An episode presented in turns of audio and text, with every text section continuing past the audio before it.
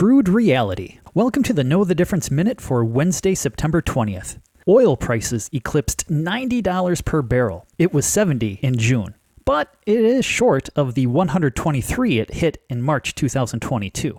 Most consumers don't care about oil prices. They care about gasoline prices. The nationwide average price is back to where it was in October of last year.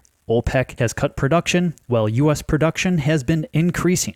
It's still lower than its March 2020 level. At the same time, total miles driven set a new record. Supply is constrained, while demand has grown. Simple. For the typical household, gasoline is 2% of monthly spending. It peaked at 5% of spending in 1980 and has been trending lower as cars have become more fuel efficient and incomes have grown a lot faster than gas prices. That's little comfort, though, when you look at your receipt after filling up. I'm Brian Jacobson, Chief Economist at Annex Wealth Management. That is your Know the Difference Minute.